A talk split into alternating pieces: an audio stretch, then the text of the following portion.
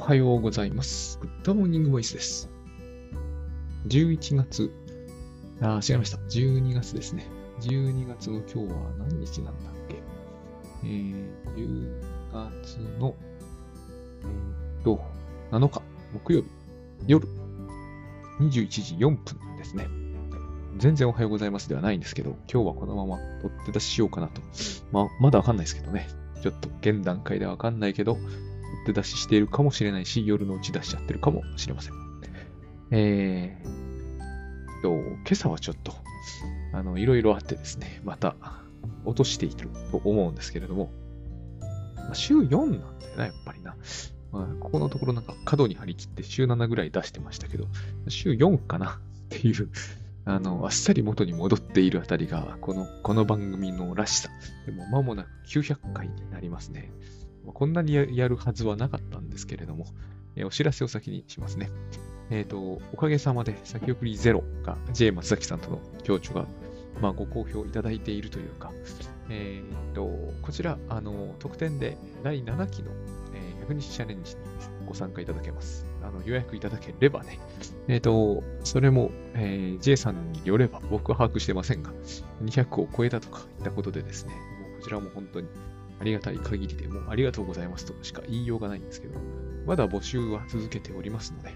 まあ、予約ができなくなったら、ちょっとどうなるかわかりませんけれども、そういうことはあるのかな。とりあえず予約はできている段階では、えー、引き続き募集し続けますので、えー、こちらもぜひですね、まだ、えー、ご予約いただけなければ、あのー、まあ、これ聞いている方はご予約いただけてるんじゃないかと思いたいんですけど、まあまあ、あの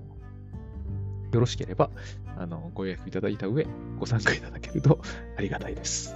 まあ、これはもう、あの、本の予約さえしていただければ追加の料金はかかりませんので、えー、もろもろこちらから、あの、タスクシュート2のベータテスターとか、いろいろと、クラウド通貨の、あのお話もありますんで、まあ、J さんが奮闘してますんで、ま、や完全に僕もおんぶに抱っこ状態で、えっ、ー、と、今日はその話を少ししようと思っているんですけれども、あのー甘えというやつですね。えー、今日ある方とお話ししてきて、甘えという言葉は出なかったんですけど、甘えというテーマだったなと思ったんですね。で、私は甘えというのは、えー、まあ、本にはちょっと書いたんですけど、精神分析の概念なんですよ。この土井武雄さんが言うところの甘え、甘えの構造の甘え。あの本、日本人文化論みたいになっちゃってるんですけど、というふうに読まれてるし、そういう面もあると思うんだけど、彼はあくまでもあれを精神分析の文脈で考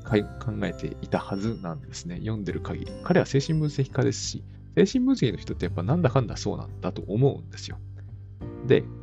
えっ、ー、と、私はですね、その甘えで一番ものすごく重要なところは、ここはすっごくある意味確かに精神分析的と言いますか、印象的だと思うんですけれども、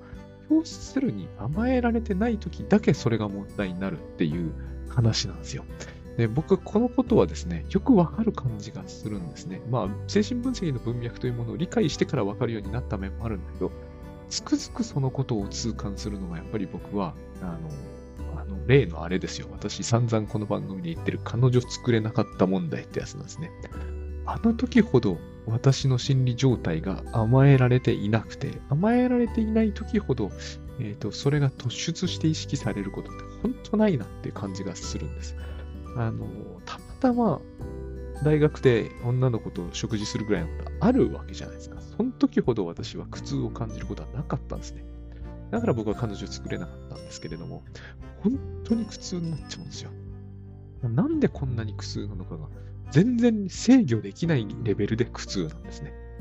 で、いなくなると、ある意味、うわーよかったとか思ってしまうんですよ。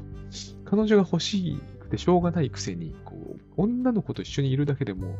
ダメなんですよね。これ嫌われるのが怖いっていうのが突出した気分なんですけれども、これが甘えられないっていう時に起こる問題なんですね。で、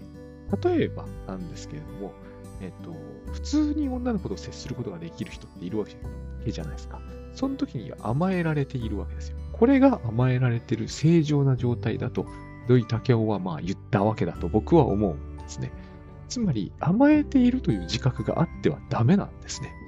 このことは、えっ、と、私たちの正常な心理というものが、僕は散々言ってますけど、ニュートラルではないっていう、この感じ。ニュートラルではないんですよ。絶対に。赤ちゃんってお母さんに私甘えてるなって絶対思わないじゃないですか。思ったらもうダメですよね、ある意味。0歳児が、うわ、私甘えて申し訳ないとか思ったら、もうすでにそれは正常ではないとで。も、めちゃくちゃ甘えてるじゃないですか。完全に依存しきってますよね。この完全に依存しきってる時には、依存心というものはゼロであるっていうのが空気のようなものなんですよね。だからね、オグデン、あの、精神分析家のオグデンが、えーと、空気に例えたのは非常に正しいと思う。ただ、空気に情緒ってないんで、え、ー、と、いや、空気に甘えていて空気助かるわ、みたいに思わないじゃないですか。これは思わないと思うんですね。なくなったら一大事ですよね。まあもう発狂ですよね。空気がなくなりましたみたいな。でも私はまさに甘えられてないから、えっ、ー、と、女の子と一緒にいると、この空気がなくなった状態になっちゃうわけですね。つまり、いなくなるとほっとするっていうのは甘えられてない状態。だから甘える相手が欲しいんだけど、その甘えたさというものは、甘えが満たされていない時に起きる現象なので、てか、甘えが満たされていないというのは、ま、あの、大きな嘘っぱちで、甘えは満たされていなきゃおかしいんだけれども、甘え切ってましたからね。私、大学時代って金は親に出してもらってたわけだし、しかもまともに授業にも行ってなかったし、えっ、ー、と、もう甘え切ってるわけですよ。食事もできて当然だぐらいに思って、食事ってできて当然のもんじゃないですよ。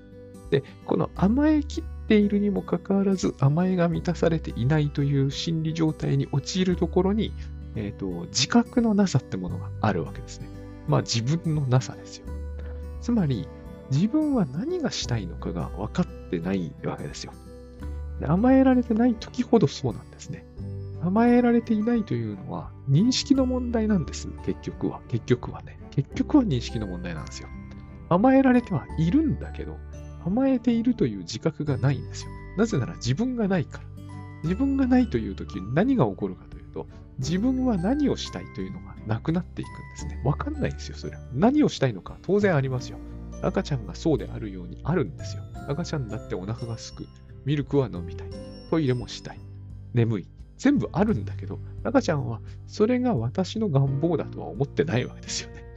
私はお腹が空いたとは分かってない。だから、ただお腹が苦しい。私は眠りたいとも思ってないから、ただ苦しい。全部そうなってしまう。で、僕のも心境としては全く同じなんですよ。ただ苦しくなるわけです。ただ誰かに甘えたいと思ってるし、それが私の願望だという認識が欠けていて、しかも私はそれが満たされてるんだけど、満たされているという認識すら欠けているために、べったりする彼女が欲しいっていうことになってしまうんですね。だけど、この心理っていうのはあまりにも突出しているために、具体的に何がしたいのか、具体的にセックスしたいのかとかね、よく分かってないわけですよ。だから女の子が近くにいると、この願望、この強烈な願望だけがこう突出して出るんだけど、ここれをどうすればいいのかわかんないから苦しくなってしまう。満たされないまま、あの、ストレスだけが増大していくんですね。この感じが多分、臨床の感じなんだと思う。臨床に行く人、時のクライアントさんの感じなんだと思う。ニーズにできないわけですね。私はこういうことがしたいんですの形にできなくて、苦しいになってしまうんですよ。満たされず苦しいみたいな、すっげえ寂しいみたいな感じになっちゃうわけです。あまりにも寂しいが強いために、私が寂しいのだ。こうすれば寂しさが埋められるのだっていう形に変換できないわけですね。あの、多分なんだけど、異常にお腹が空くとこういう感じになるんじゃないかなって感じがするんですね。私お腹が空いてますって言っている間は、まだまだ、え、ー、と、その空腹感って極端なものにはなってないじゃないですか。極端になっていくと、多分これが私の空腹感なんだっていうのを通り越してしまうと思うんですよね。この、だから私がないっていうのと、異常なほど欲求が強まっている。まあ、貪欲っていうけど、まあ、そういうことなのかなって感じがするんですね。だから土井武雄さんは、えっ、ー、と、甘えられていない人、つまり甘えられていない上に甘えられてない自覚すらなくなってくると、自分がないってことになるわけですよ。で、しかもその話っていうのは後からしかわかんないですね。あの時俺自分なかったわっていうのがまさに僕なんかも、あの、大学時代の自分を振り返ってて、いや、あのあの自覚のなさじゃ彼女できないよねって、後からしかわかんないですよ。あの当時の私、未来から飛んでってですね、あの、君そんなことだからできないんだよ。めっちゃ腹立てるじゃないですか、相手は。だから、これができないところが、えっ、ー、と、人へのアドバイスの難しさなんですね。言ってることは正しいのかもしれないけれども、えーと、それを言っとけば相手が納得して、行いを改めるっていうわけにはいかないわけですよ。これあまりにもお腹が空いてる時に、ねもうちょっとしたらご飯来るよって言われても納得されないのと多分同じなんだと思うんですよね。あの、今日電車から降りるときに、あの、降り口混んでたんで譲ったんですけど、この譲るって感じだなって感じなんですよ。あま、あの、あまりにも欲求が満たされてないとき、譲れないでしょ。後ろからあゴジラやってきましたみたいなとき、道譲れないじゃないですか。道譲れるというのはどういうことかというと、えっ、ー、と、持ちこたえられるってことなんですよね。我慢できるってことですよ。要するに。苦しさのあまり我慢するっていうのは大人にしかできないじゃないですか。子供はここで我慢してどうなるのかがわかんないから我慢とかしてる場合ではないわけですね。だから泣くわけじゃないですか。痛いことがあればすぐ泣くと。で、道譲るって時に、えっ、と、私は、この電車から降りたいのだという欲求を認識できているわけですよね。私はこの電車から降りたいのだと。で、だから現実が認識できるわけですよ。で、前の人も降りたいのだと。だから譲るわけですよ。譲っておけば私はその後に降りられるということが分かってるから譲れるわけですよね。これが、つまり、えっ、ー、と、持ちこたえられるってことの非常にマイルドな形なんだと。私はそういうことは、えっ、ー、と、大学時代とてもやってられなかったんですよ。人に彼女を譲るとかナンセンスだったわけですね。だって、譲ってしまったら一生付き合えなくなるっていうふうに思ってたから、えっ、ー、と、譲る余地はどこにもないわけですよ。めちゃくちゃ辛い時ってのはそういうふうになってしまうんですね。先行かせてくださいっていうことになってしまうわけですよ。大体そうするとことはうまくいかなくなるわけですよね。で、あのー、まあ、これでおおむね全部と言ってもいいんですけれども、あの、私の欲求であるということがわかるということは、えっ、ー、と、空想に関しても同じなんですよね。私の空想であるとわかると。こういう話を先日から盛んにしているわけですけど、例えば、あの、目の前の真っ暗闇でね、ちょっと怖いけど、すすきの、すすきの方を見ると、えっ、ー、と、ここに不気味なものを見てるのは私の目の錯覚であると。こういうのが必要なんですよね。こういうのがないと、目の前にあなやなんかやばそうなのが現れてとても恐ろしいという状態になってしまう。で僕らはそういう状態にしばしばなるわけです。ある種の虫とかを見ると、ある種の人はそうなるんですよ。私は虫に意味をつけているんだと思っている心の余裕がなくなると、えっ、ー、と、発狂するみたいな。発狂はしないんだけれども、発狂したかのような大騒ぎになってしまうわけですよ。それは自分の心の中の恐ろしいものを何かの生物の上にただ置いてるだけなんだけども、そういうふうには思えないということですよね。これが甘えの話全域に、まあ、かかってくるのかなと思うんですよ。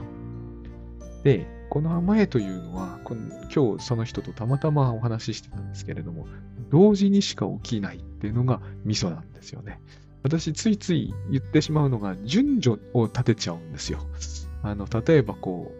えー、自分が甘えたければ人を甘えさせましょうみたいな、このなんかこういうモラルみたいになるのは、その道を譲る話と似てくるんですよね。え、ー、と、自分がそこに早く行きたければ道を譲りましょうみたいな。正しいんだけれども、この話は実は同時にしか起きないんですよ。自分が甘えられることが分かっていて初めて人を甘えさせることができるんですね。だから人を甘えさせようというふうに思えるときにはもう自分は甘えることができているんですよ。だって、電車から降りられることが私分かっているから譲れるわけですよ。で、譲れば電車から降りられることが早まることも分かってるんですね。それが、なんちゅうんですか、ああのー、倉園慶三さんがグッドバイブスでいうギフトモードなんですよ。与えると同時に与えられるんで、これは同時に起きるんですよ、心の中では。この心の中で同時に起きるというのが分かって、分からないと、搾取されるって話になってしまうんですね。搾取されるというのは甘えられませんっていうのと全く同義語なんですよ。ここで人を甘えさせてしまったら私が一方的に犠牲的精神を払うことになるって感じがするわけでしょ。それは自分の心が切羽詰まってるっていう証拠なわけです。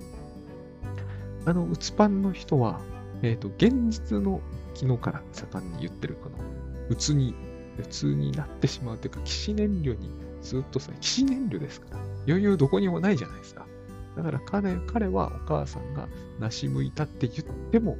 危なく犠牲になってる感じがするわけですね。というか、犠牲に彼なってるわけですよ。梨を食べている。だけれども、私は梨があまり好きではなかったが、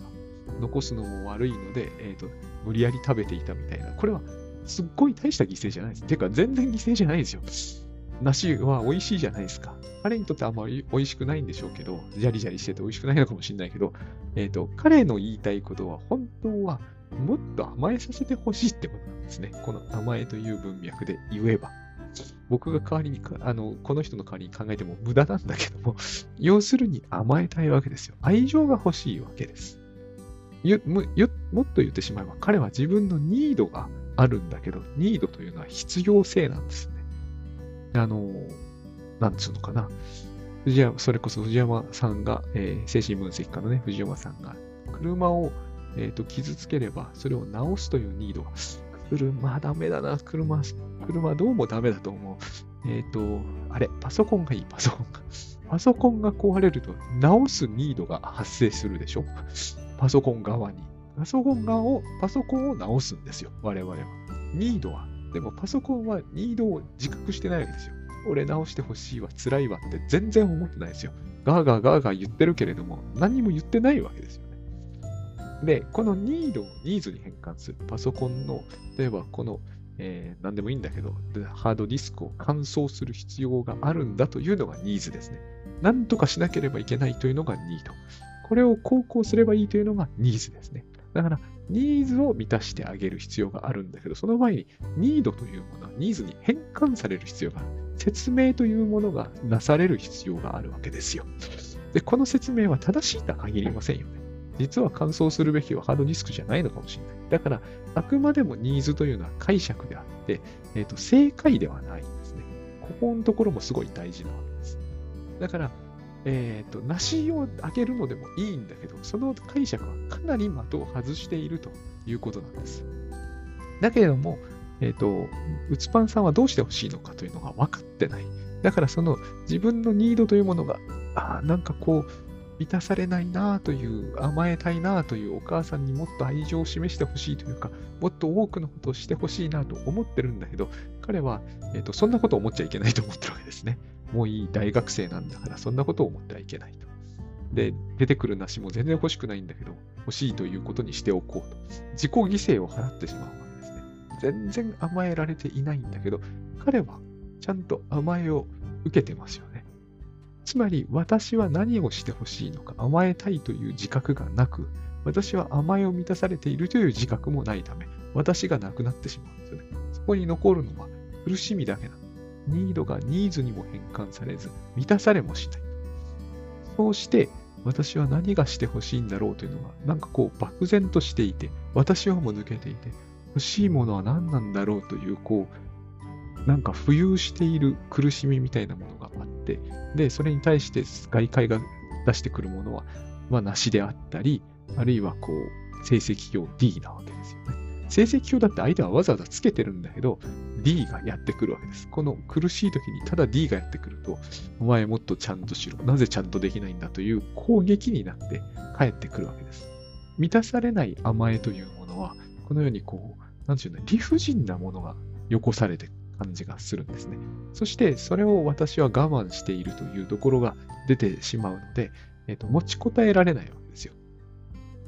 さっきの私のこう道を譲るっていうのは結局のところ、自分が出たいということを認識していて、自分は出られるということを知ってるから持ちこたえられるんだけど、スパンさんにとっては持ちこたえようがないわけですね。苦しいところに D が、えーと、与えられる。これがつまり、えっ、ー、と、愛情として、愛情なんだけど、実は D だってつけてるわけだからね。D、D をつけるのが愛情なんだけど、もうひどい、ひどい仕打ちになってしまうわけです。愛情が仕打ちに切り替わってしまう。そして、え、ー、と、一生懸命夜、夜中にこう、コツコツと勉強すると。ここがすっごくこうずれているわけですよね。本当はそういうことは要求されてないんだけど、明らかにもこの仕打ちに対して自分ができることは精一杯のことをやるとすると夜遅くまで勉強して、えーと、消えてなくなりたくなる。この家にいても、えーと、ただ食費を食い荒らすだけだし、そう書いてありましたからね。えっ、と、学業の成績もひどいのに、お金を払わせてしまっている、えっ、と、存在する価値が何もない私だというふうに、えっ、と、自分をこう、なんていうんですかね、評価するわけですよ、自分で。こんな評価したい人はいないんで、この評価は明らかに外側から、つまり長自我的な親ですよね。それもひどい仕打ちをする長自我的な親を自分の心の中に作り上げて、自分を責め苛むわけですよ。これをずっと蓄積していくと、要するに消えたくなっていくという話なわけです。全編これが覆っている。だけれども、実は梨は剥かれているわけですよ。これを受け止める私というのがいないんですよね。なぜならば、あまりにもニードとニーズがかけ離れているために受け止められないわけです。そんなものは、えっ、ー、と、あまりにも、えー、ナンセンスなために仕打ちになってしまう。赤ちゃんは、え、ー、と、本当は眠いのにおっぱいをや、おっぱいを出されると。で、おっぱいを出されてしまうとですね、やっぱりこう、なんかこう、なんつうんですかね、仕打ちになっちゃいますよね、赤ちゃんからすると。愛情は注がれてるんだけど、あまりにも的外れなために、えっ、ー、と、許しがたいことをされているような感じになってくる。これが、あの、なんかこう、騎士燃料に対して、この程度の薬で、え、ー、と、私の騎士燃料が、えー、解決すると思うんだという屈辱感になってしまう。仕打ちになってしまうんですよね。愛情が出されても、それは愛情にはならないという話になっちゃうわけです。非常にこう、甘えが満たされない状態が一旦発生してずっと続くと、えっ、ー、と、すべてがこういうふうに、こういうふうに、あの、誤解と何かの積み重ねみたいにしか見えなくなっていくっていう、あれはお話で、えっ、ー、と、気持ちはよくわかります。私が大学の時、まさに、えっ、ー、と、ああいうことではなかったけど、要するに彼女ができないと言ってたのは、全く同じ問題だったんですよね。甘えが満たされない。で、甘えを満たそうというのはニードなんで完全に。だって誰もそういうふうには言わないですよね。私の甘えを満たしてくださいって、これでは、えっ、ー、と、や、どうすればいいのかがわからない。つまり、どうすればいいのかがわかる形に変換して、えっ、ー、と、何が満たされていて、何は満たされていないのかということをはっきりさせて、で、満たされていない部分を満たしてもらうべく、えっ、ー、と、伝えると。これがつまり、大人になった際に人に甘えるときに必要な手順なわけですよ。で、満たされて、大筋満たされているからこそ実はこれができるというのが逆説なんですね。大筋満たされていて初めて、まあ、情緒的に満たされていて、つまり満たされているというのはどういうことかと、満たされうる状況が作り出されているという認識なんですよ。で私たちは実はいつでもそうなんですよ。本当はきっと。うまくやればというのかな。これやっぱうまくやればではないんだよな。うまくやるためには、こういう状況にあるとまず思えないと始まらない。だから、これを逆にやるとこじれるじゃないですか。あのー、ね、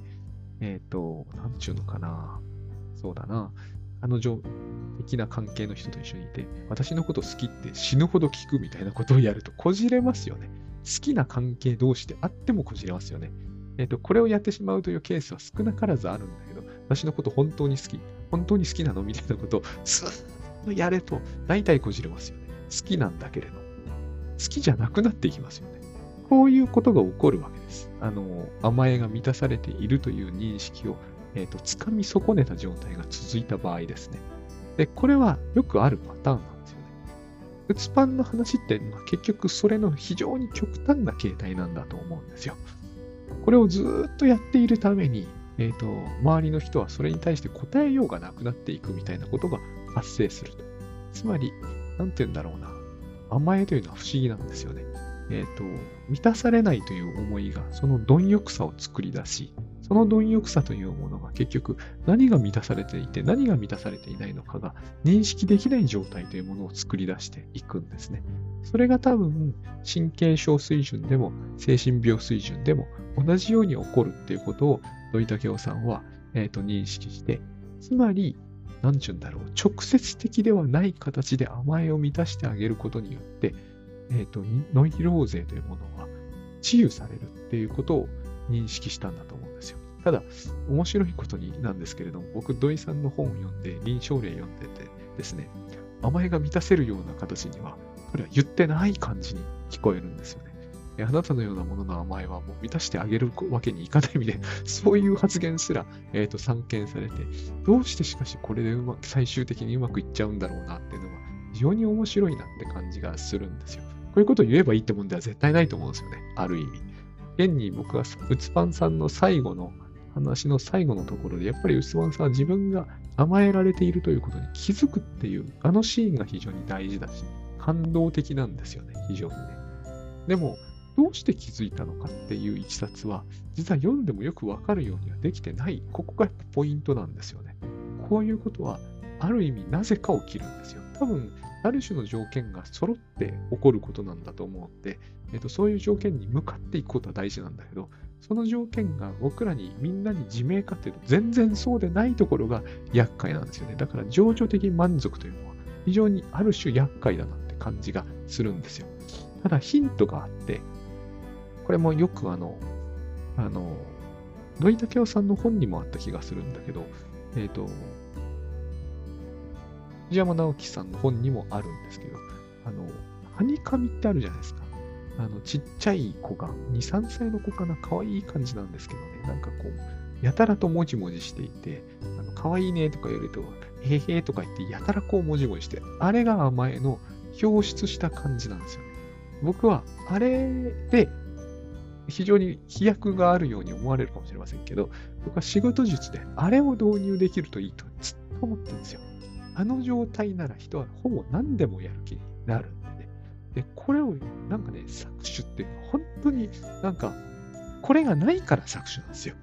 あの、もじもじしていて、こう、はにかんでる様子、あれが甘えだって藤山さんも書くんだけど、全くその通りだと思うんです。ああいう形で現れるというケースは、ちょっとあれは性愛的なものも含み含み込んでる感じがしますよね。性愛そのものじゃないけど。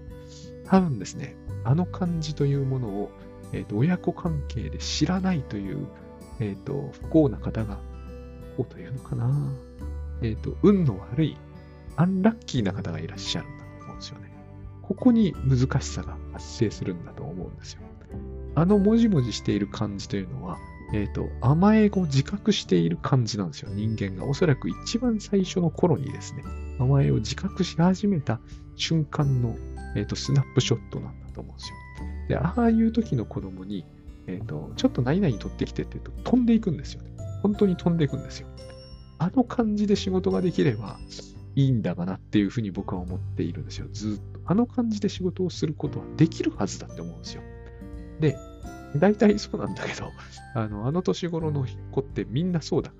ら、えっ、ー、と、何でもかんでも全力だから、えっ、ー、と、急に、不意にバタッとなるんですよ。本当に。あの、ある時に私は自分の子がね、えっ、ー、と、滑り台からスーって降りて、わーって言って、降りた瞬間に寝ちゃってるっていうのを何回か、しかも1回や2回なんですよ。何回か目撃して、すげえな子供はと思ったんですよね。あの、なんちゅうんだろう。後に体力を温存するみたいな発想が全くない。まあ、それは幼児だからなのは間違いないんですけれども、でもこれで何も問題ないのになっていうのも思うんですよ。そうやってバタッと寝るじゃないですか。そしてコンコンと寝て起きて、起きて不機嫌だったりはしますけれども、起きるとまたすっかり元気が戻っていると。これでなんでいけないんだろうなっていうのをいつも私は思うんですよね。で、えっ、ー、と、何か親に用事を言いつけられると我がことのようにすっ飛んでいくわけですよ。そしてまあ、それは稚拙ですけどね、当然ね。えっ、ー、と、スプーン持ってくるとかしかできませんけど、私は、ことやる気という問題に関しては、この子、この子たちの方がよっぽどよく知っているっていうのはいつも思うことで、えっ、ー、と、何かにつけて、えっ、ー、と、やる気になれないとか、えっ、と、これは面白くないとか言っている我々は、えっ、と、賢い素振りを持ってますけれども、あくまでも素振りだと思うんですよね。やることややれる能力ってものは圧倒的に高くなってるけど、代わりになんか非常にめんどくさいことになっていて、めんどくさい失い方をしているんですよ。だから、一歩間違うとあれじゃないですか。あの、箸取ってくるのすら忌避するじゃないですか。それによって何をこう、守ってるつもりでいるんだろうねっていう感じがするんですよ。それを持ってきたからといって、体力が激減するとか、それ、そそんなことがあったらまずいですよね。あるいはこうね、夫を喜ばせてしまう。夫を喜ばせて何か悪いことあんのかみたいな感じがするんだけど、非常にややこしい、えーと、迷路にはまり込んでいるなって感じしかしないんですよね。そして自分はスマートになってる気で、それでいるので、えっ、ー、と、そしてこういう、その、いわゆるこう愛情いっぱい的な世界になんかこう落とし穴みたいなものが潜んでるんじゃないかというふうに怯えている。で、私はそれによって失ってるものが大すぎるというのが、えっ、ー、と、どうも見ていて感じることなんですよ。で、この甘えというのはあくまでも同時にしか働かないので、というふうにもじもじしている子供というものを見ていて、結局大人は愛情を得ているんですけれども、こう、それは交換的、交換はしてないんだけども、それ、それって結局、あの、甘えの世界が成立している中に両者がいるのであって、大人が子供を甘えさせているわけではないと思うんですね。だから、えっ、ー、と、赤ちゃんはお母さんに世話されて私甘えてると思わないんだけど、ましてお母さんは赤ちゃんに、えの世話をしていて甘えてるんですけれども、甘えているとは全く思わないと思うですね。甘えさせていると思うことはあったとしても。つまり甘えというのは、えーと、満たされているときは全然自覚できない何かなんですよ。で、私は今は人間関係とかで困ることはほとんどなくなっているんで、えっ、ー、と、その、だから大学時代みたいに、あの、女性と一緒にいるからすっげえ疲れるとかそういうことはなくなっているんで、あ、甘えというものが成立しているんだというのが、えっ、ー、と、しばしば実感されるんですね。昔のあの記憶が残ってるんで。こうなってみるとよくわかるのはですね、やっぱり、これを人に習うってのは、本当難しいよなとしか言いようがないんですよね。これ人に習いようがないなとは思うんですよ。何をもってこういう状態を作り出すのかと。ただ、言えることはですね、あの、甘えられるという、えっ、ー、と、状況。これは、つまり甘えていいんだと思える状況で甘えるということしか私たちはできないし、えー、それで十分なんだってことなんですね。あの、ニードを全部満たせないじゃないかっていうのは、えっ、ー、と、なんかおかしいんですよ。例えば、えっ、ー、と、要するに、さっきの道を譲る、あの、電車で出口を譲るっていうのは割といい例なのは、つまり、いやでも、えー、誰よりも早く出ることはできないじゃないですかっていう話に聞こえるんですね。えっ、ー、と、理想を諦めなければいけないんですかってよくこう、タスク管理なんかでも出てくるんだけど、それは、えっ、ー、と、だってここで人に先に出してしまったら誰よりも早く出ることはできなくなるじゃないですかっていう感じに聞こえるんですよ。でも、自分の願望をよくよく、えっ、ー、と、しっかり見つめてみてほしいんですよね。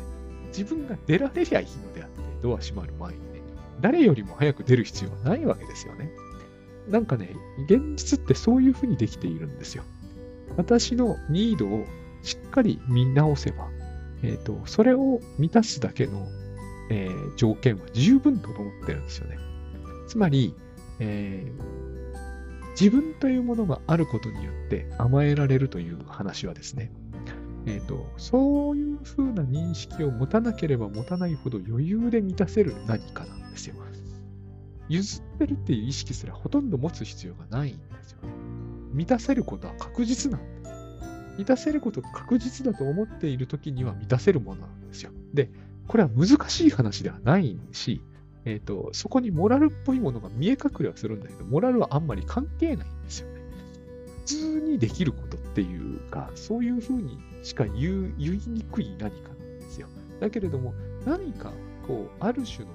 やっぱりイリュージョンに近い。後ろから何かが迫ってるというふうに思われたり、あるいは、えー、この車掌超意地悪だから、私の目の前でドア閉めるに違いないぐらいに思ってると、誰よりも早く出なければいけないような気になってるんですね。この状態が、つまり甘えられていない状態。甘えられない状態っていうのは結局のところ、何か非常にオカルな感じの不信感に包まれてるんですよ。は目から見ればね。本人はそうは思ってないんだけど、いやー、私はいつも運が悪くて、私の目の前で車掌はドアを閉めようとする傾向があるんだみたいな。これを口にすると、他の人は、この人変わったこと言ってんなって感じがするんだけれども、甘えられない時の私たちの考えってこういう風なものになりやすいんですよ。だから、えーと、理想にこだわるわけです。その人が言ってる理想ってのは結局、えっ、ー、と、何か理不尽なシステムがこの世の中には作動していて、例えば、えーと、誰よりも真っ先に出ようとする1人や2人しか電車からは降りられない仕組みになっているみたいなね。そういう考え方を持っていると、え、ー、と、だから私は人を蹴落としてでも何者かになって、えーと、誰よりも先に下ろしてもらう特権を手に入れないとダメだみたいな、それに近いんですよね。これが僕は多分、神経症ってものの状態なんだ。で、結局それは、え、ー、と、誰もが当然満たされるというふうに信じてさえいれば満たされる願望が満たされないかもしれないという、えー、不信感に包まれた時に、え、ー、と、突出するよ願望なんだと思うんですね。で、普段普通の多くのいわゆる健常な人たちは、えー、認識していない。うちに満たされるという。私、あの、昔、私の奥さんがですね、えっ、ー、と、友達の家に行った時、えー、なんかママ友たちの会合みたいなんで行ったんですよ。で、その時に、えっ、ー、と、私の友達は、なんかこう、割と、なんちゅうんですかね、ある意味ずうずうしいところがあって、ちょっとあのこ、この子のおむつ汚れちゃったから捨てていいかなあ、ここに捨てといていいかなと簡単に言えて、で、簡単に、えーと、それを受け入れてもらっていて、ああいうことが私できないんだよねと言いながら、どうしたかというと、ビニール袋にちゃんと入れて、うちの子のおむつは持って帰ってきたと。そういう話で。で、どっちの方が好かれるかっていうか、少なくとも友達は、このズうずうしい子の方が友達多いんだよね。これなんですよね。私が思う満たされる甘えというものが満たされるかどうかのポイントってのはこういうところに現れると思うんですよ。持って帰ってきちゃう人は人にあんまり好かれないような傾向があるんですよ。なぜならば人に甘えられないから。で人に甘えられないということは人を甘えさせてないからなんですよ。これは同時に起きてしまうんですよ。てか同時にしか起こりようがないんですね。どうしたってこれは同時に起きるしかないんですよ。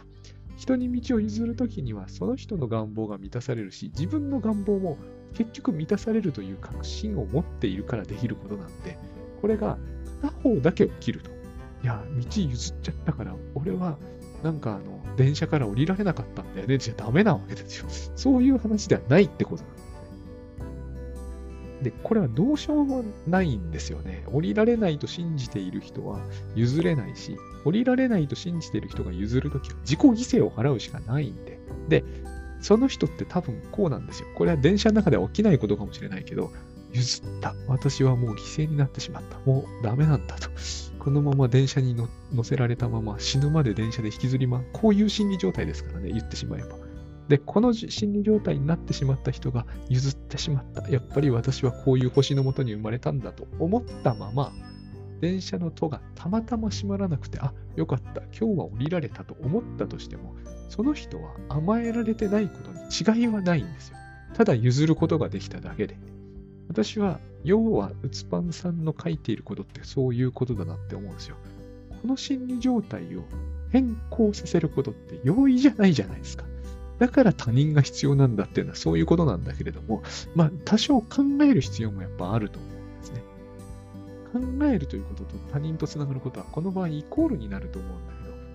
こに社長があなたの前でだけ閉める理由ありますかしばらくはあるって答えると思いますよ、やっぱり。うん、この人の心の中ではそういうことが起きているし、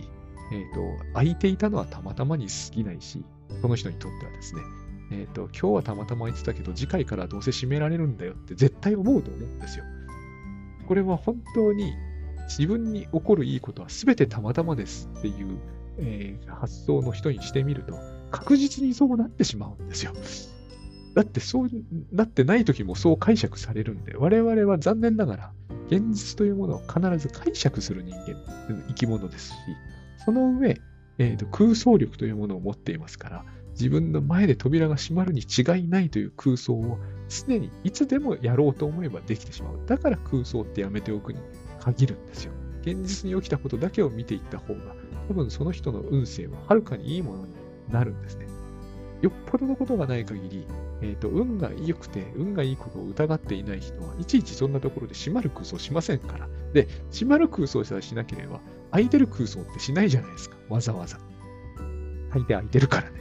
ここに難しさがあるんですよね。空想は大体悪いことになってしまうし、悪いことを空想している人は、えっ、ー、と、その時現実に何が起きるかを見ようともしないし、なぜそんな悪いことをわざわざすると空想するのかを考えようともしないし、しかも人とのつながりも断たれているので、いろんな意味で、えっ、ー、と、運の悪さが集中してきているような感じしか、えっ、ー、と、なんつうんだろうな。想像のしようがないということになるわけです。だから、えっ、ー、と、ね、友達がおむつを捨ててきているのを目の当たりにしているのに、うちの奥さんはそれを切り出すことがその時はできなかったと言ったことが起こってしまうわけですよね。でもそれは、えっ、ー、と、例えばそれはそれで礼儀正しいとも言えるじゃないですか。この世のモラルという話は、えっ、ー、と、そその種の行動を決して咎め立てもしなければストップもかけないから、えーと、そういう行動は自然とある種の人にとっては、なんていうのかな、促進されていってしまう。ただ、その時自分がどう解釈してるかってすごく大事だってことですよ。それは私が犠牲になってるってどうしても解釈しがちだということですよね。たまたま道を譲って、で、戸は閉まらなかったけど、それはたまたまであり、私はやはり犠牲になったんだと。そうすると、結局のところその人にとって、えっ、と、現実に犠牲になったっていう事実は残ってしまうじゃないですか。ここをどう捉えるかなんですよね。あの私が譲った時は、閉まらないことは確信してるから、犠牲になったという感じは一向にないわけですよ。だから、譲ったという感じもあんまりないわけですよね。言ってしまえば。そこに解釈がどう入るかっていうのによって、現実の見え方が変わっていく。で、たまたま1回や2回、これも何度も言いますけど、1回や2回甘えさせることが犠牲になっても、それはなんてことないんですよ。でも、この犠牲になっているという信念の人からすると、多分1日中、1年365日、数万回にわたって犠牲になり続けるから、やっぱり生きていくことが全部辛いわけですよね。